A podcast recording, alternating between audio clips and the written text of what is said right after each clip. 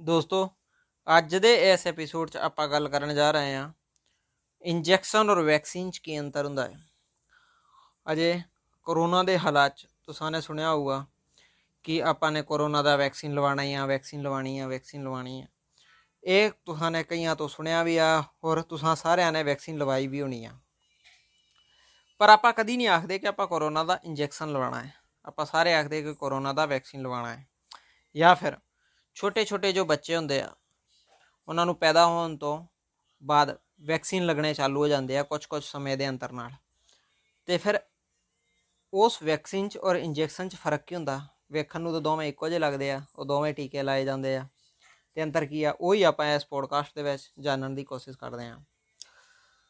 Injection ਦਰਅਸਲ ਉਹ ਚੀਜ਼ ਆ, ਉਹ ਸਟਰਾਈਲ ਸੋਲੂਸ਼ਨ ਆ, ਉਹ ਸਟਰਾਈਲ ਦਵਾਈ ਆ, ਮਤਲਬ ਸਟਰਾਈਲ ਬੋਲੇ ਤਾਂ ਜੀਵਾਣੂ ਕੀਟਾਣੂ ਤੋਂ ਰਹਿਤ।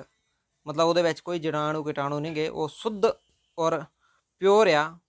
ਉਹ ਦਵਾਈ ਜਦੋਂ ਇਨਸਾਨ ਨੂੰ ਲਾਈ ਜਾਂਦੀ ਆ, ਪਰ ਉਦੋਂ ਲਾਈ ਜਾਂਦੀ ਹੈ ਜਦੋਂ ਇਨਸਾਨ ਨੂੰ ਕੋਈ ਬਿਮਾਰੀ ਹੁੰਦੀ ਆ ਕੁਝ ਦੁੱਖ ਦਰਦ ਹੁੰਦਾ ਹੈ, ਉਸ ਦੁੱਖ ਦਰਦ ਦੇ ਬਾਅਦ ਲਾਈ ਜਾਂਦੀ ਆ ਤੇ ਉਹਨੂੰ ਆਖੀਦਾ ਇੰਜੈਕਸ਼ਨ। ਔਰ ਅਗਰ ਕੋਈ ਦਵਾਈ ਜਾਂ ਆਖੀਏ ਤੇ ਅਗਰ ਕੋਈ ਸਟਰਾਈਲ ਦਵਾਈ ਇਨਸਾਨ ਨੂੰ ਉਦੋਂ ਲਾਈ ਜਾਂਦੀ ਆ, ਜਦੋਂ ਕਿ ਉਹਨੂੰ ਕੋਈ ਦੁੱਖ ਦਰਦ ਨਹੀਂਗਾ ਪਰ ਉਹਨੂੰ ਭਵਿੱਖ 'ਚ ਕੋਈ ਦੁੱਖ ਦਰਦ ਹੋਵੇ ਵੀ ਨਾ ਪਾਰਟਿਕੂਲਰ ਉਹ ਬਿਮਾਰੀ ਨਾ ਹੋਵੇ, ਤੇ ਉਹਦੇ ਵਾਸਤੇ ਉਹਨਾਂ ਨੂੰ ਟੀਕੇ ਲਾਏ ਜਾਂਦੇ ਆ, ਤੇ ਉਹਨਾਂ ਟੀਕਿਆਂ ਨੂੰ ਆਪਾਂ ਵੈਕਸੀਨ ਆਖਦੇ ਆ।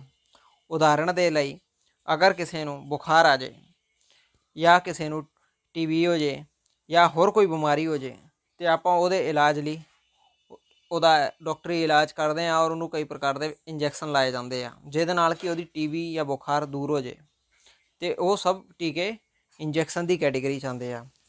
ਪਰੰਤੂ ਅਗਰ ਉਹਨੂੰ ਕੁਝ ਵੀ ਨਹੀਂ ਹੋਇਆ, ਪਰ ਉਹਨੂੰ ਕੋਈ ਦੁੱਖ ਦਰਦ ਹੋਵੇ ਵੀ ਨਾ, ਜਿੱਦਾਂ ਕਿ ਉਹਨੂੰ ਮਲੇਰੀਆ ਨਾ ਹੋਵੇ ਜਾਂ ਫਿਰ ਉਹਨੂੰ ਹੈਪੇਟਾਈਟਿਸ ਬੀ ਨਾ ਹੋਵੇ ਜਾਂ ਫਿਰ ਹਾਲ ਦੀ ਬਿਮਾਰੀ ਜਿੱਦਾਂ ਕਿ ਕੋਰੋਨਾ ਵਾਇਰਸ ਨਾ ਹੋਵੇ, ਤੇ ਕੋਰੋਨਾ ਵਾਇਰਸ ਦੇ ਕਰਕੇ ਹੋਣ ਵਾਲੀ ਬਿਮਾਰੀ ਕੋਰੋਨਾ ਨਾ ਹੋਵੇ, ਉਹਦੇ ਵਾਸਤੇ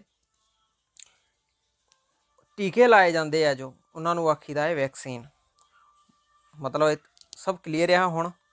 ਜੋ ਟੀਕਾ ਬਿਮਾਰੀ ਹੋਣ ਤੋਂ ਬਾਅਦ ਲਾਇਆ ਜਾਂਦਾ ਹੈ, ਜਾਂ ਬਿਮਾਰੀ ਦੇ ਲੱਛਣ ਆਉਣ ਤੋਂ ਬਾਅਦ ਲਾਇਆ ਜਾਂਦਾ ਹੈ, ਤਾਂ ਕਿ ਉਹ ਬਿਮਾਰੀ ਦੂਰ ਹੋ ਜਾਏ, ਉਹਨੂੰ ਆਖੀਦਾ ਹੈ ਇੰਜੈਕਸ਼ਨ।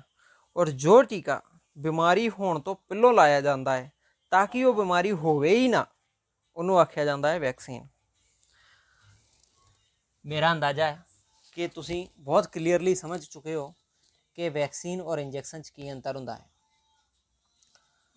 ਫਿਰ ਮਿਲਦੇ ਹਾਂ ਕਿਸੇ ਨਵੇਂ ਪੋਡਕਾਸਟ 'ਚ, ਕਿਸੇ ਨਵੀਂ ਜਾਣਕਾਰੀ ਨਾਲ। ਸਤਿ ਸ੍ਰੀ ਅਕਾਲ, ਵਾਹਿਗੁਰੂ ਜੀ ਦਾ ਖਾਲਸਾ, ਵਾਹਿਗੁਰੂ ਜੀ ਦੀ ਫਤਿਹ।